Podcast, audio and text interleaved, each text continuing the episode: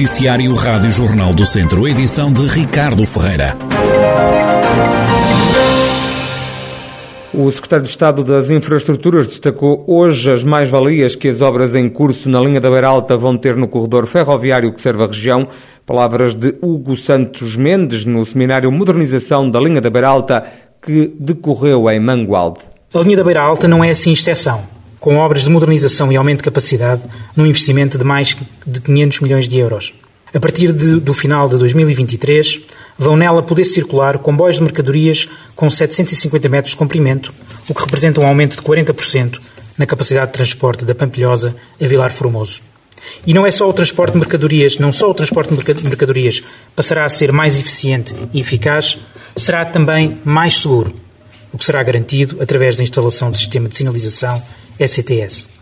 Importante é também a construção da concordância da Mialhada, que irá eliminar a necessidade da inversão dos comboios na Pampilhosa quando tem origem ou destino nos portos de Aveiro e Leixões. Também o presidente da Câmara de Mangualde salientou a importância da linha férrea para o Conselho, em particular para o setor automóvel. Marco Almeida reivindicou ainda uma requalificação do IC12. Encaramos a modernização da linha da Beira Alta como uma aposta fundamental da articulação com o setor rodoviário Somos um conselho com um total de 41 empresas ligadas ao setor de transporte e logística. 20 delas nascidas nos últimos 10 anos. Isto revela a importância da localização geoestratégica deste Conselho, como porta de entrada e saída de mercadorias para o resto da Europa. A posição de Mangualde e a sua competitividade das nossas empresas dependem, em grande parte, da conectividade com a Europa e o resto do mundo.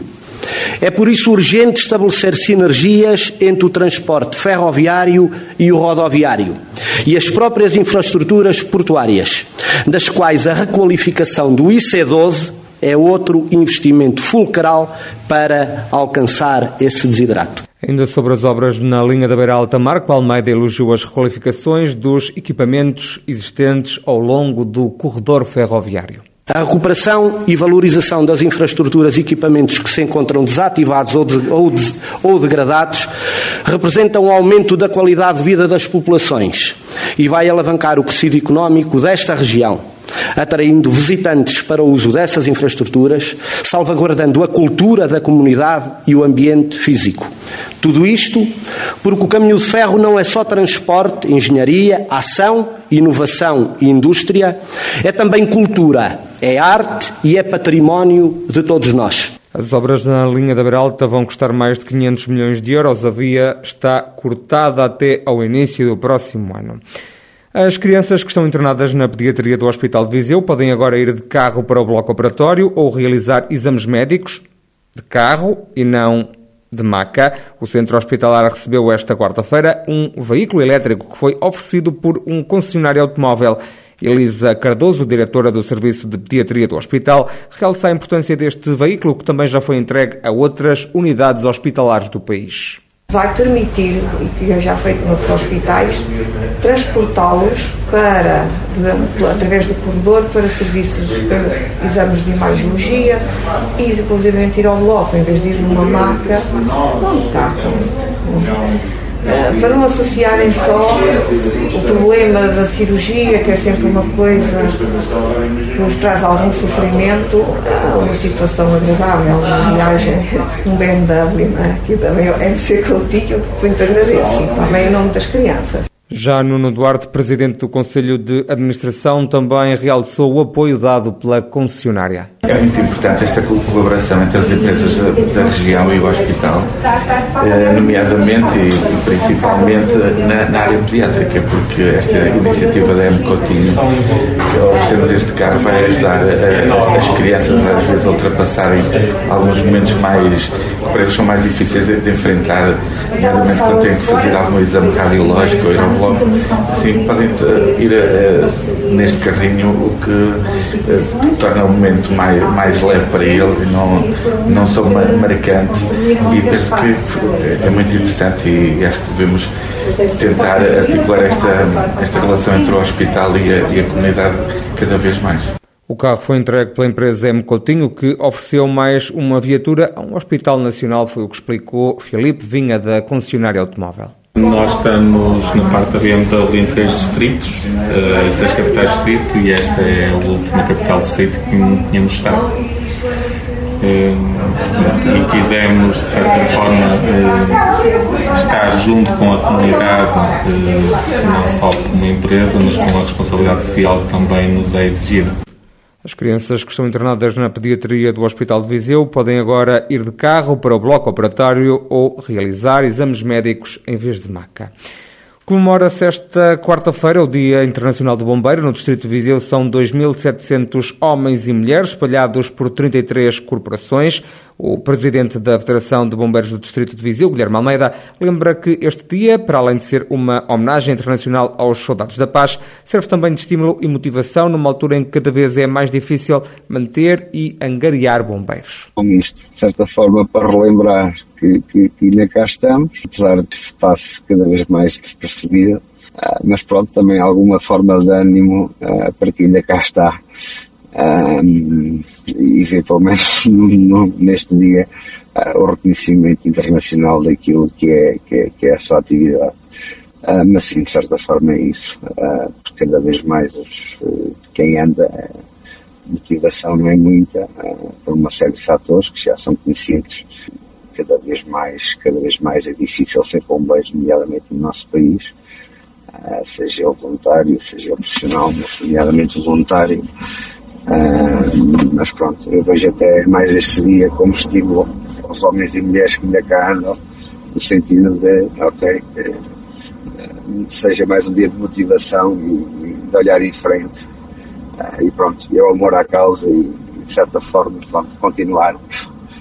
Guilherme Almeida sublinha que, ao longo dos anos, têm-se perdido muitos elementos nas corporações. Ao longo dos anos temos perdido bastante operacionais nas fileiras, por diversas razões, sejam elas ao nível de 2007, 2008, devido à crise económica, em que muitos emigraram, para outras situações, perdemos muitos bombeiros, outros é questão de incentivo ao voluntariado, os jovens não veem propriamente uma atração dos bombeiros, não veem também uma carreira, ah, mesmo na questão de profissionalização ah, e como um futuro, há uma série de fatores que também desmotiva e que, que, que leva a que, que haja este afastamento.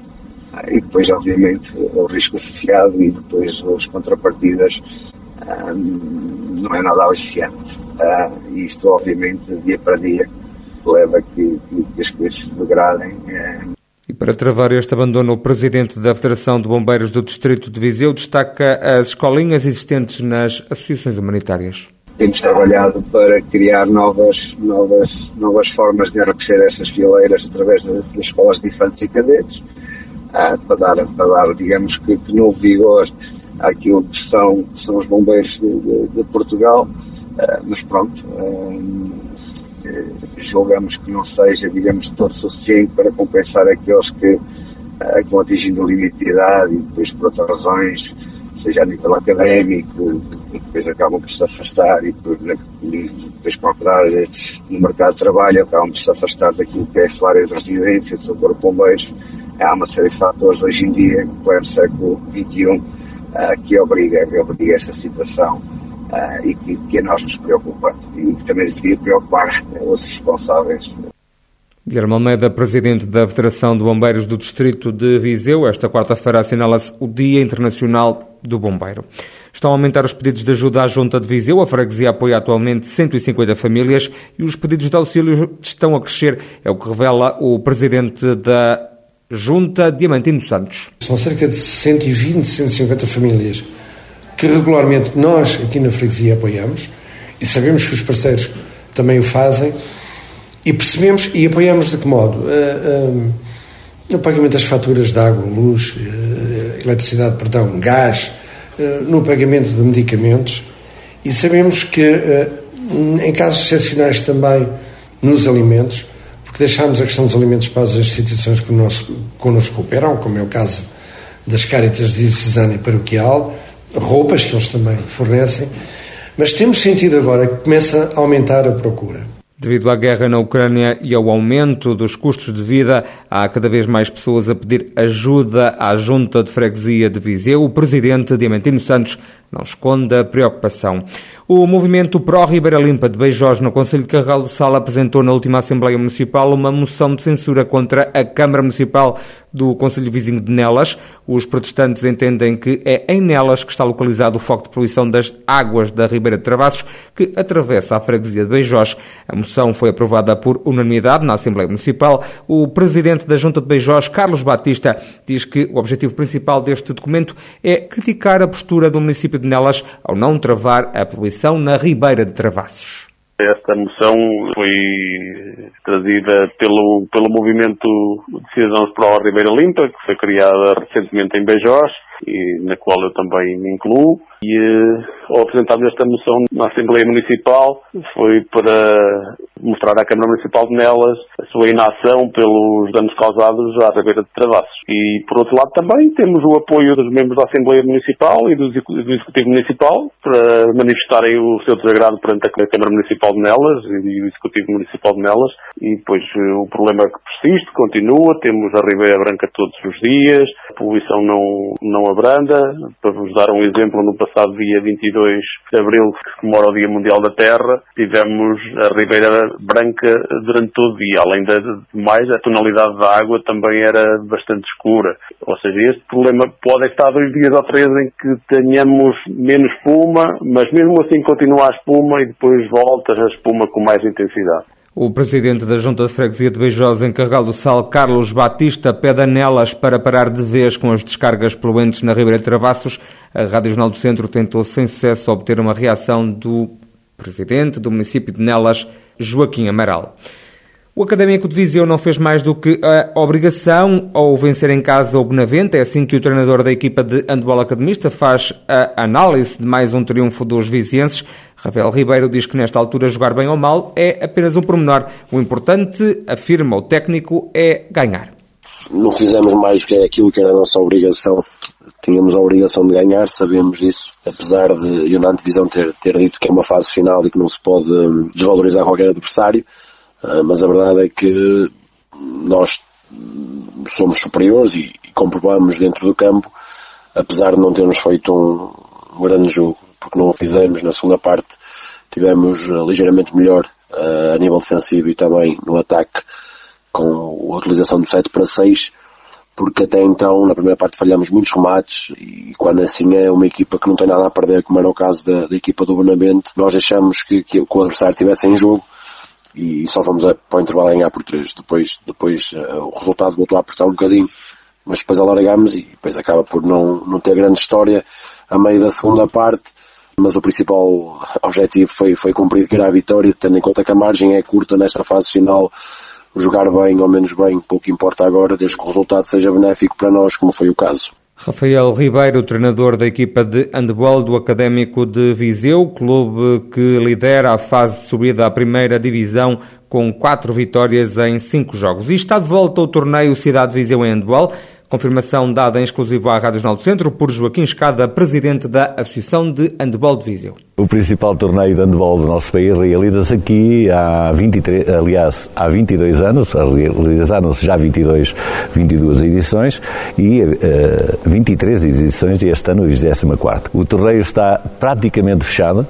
Uh, realiza-se no dia 19, 20 e 21 de, de agosto próximo, uh, integrado no programa da Feira de São Mateus. E mais nada posso dizer sobre isto. Não lhe posso perguntar quantas equipas nacionais vai ter nem internacionais? Uh, não, não estou pedindo nomes. Só, é, é, é, uma novidade o torneio deste ano e como novidade que é, o modelo organizativo é um, é um novo modelo e como queremos fazer surpresa quando, conjuntamente com a Câmara Municipal de Viseu e com a Viseu Marca, apresentarmos o torneio. E por isso, as minhas desculpas, mas eh, só posso dizer isto e acho que já disse demais. Joaquim Escada, presidente da Associação de Handball de Viseu, ele que é o convidado desta semana do Centro Desportivo.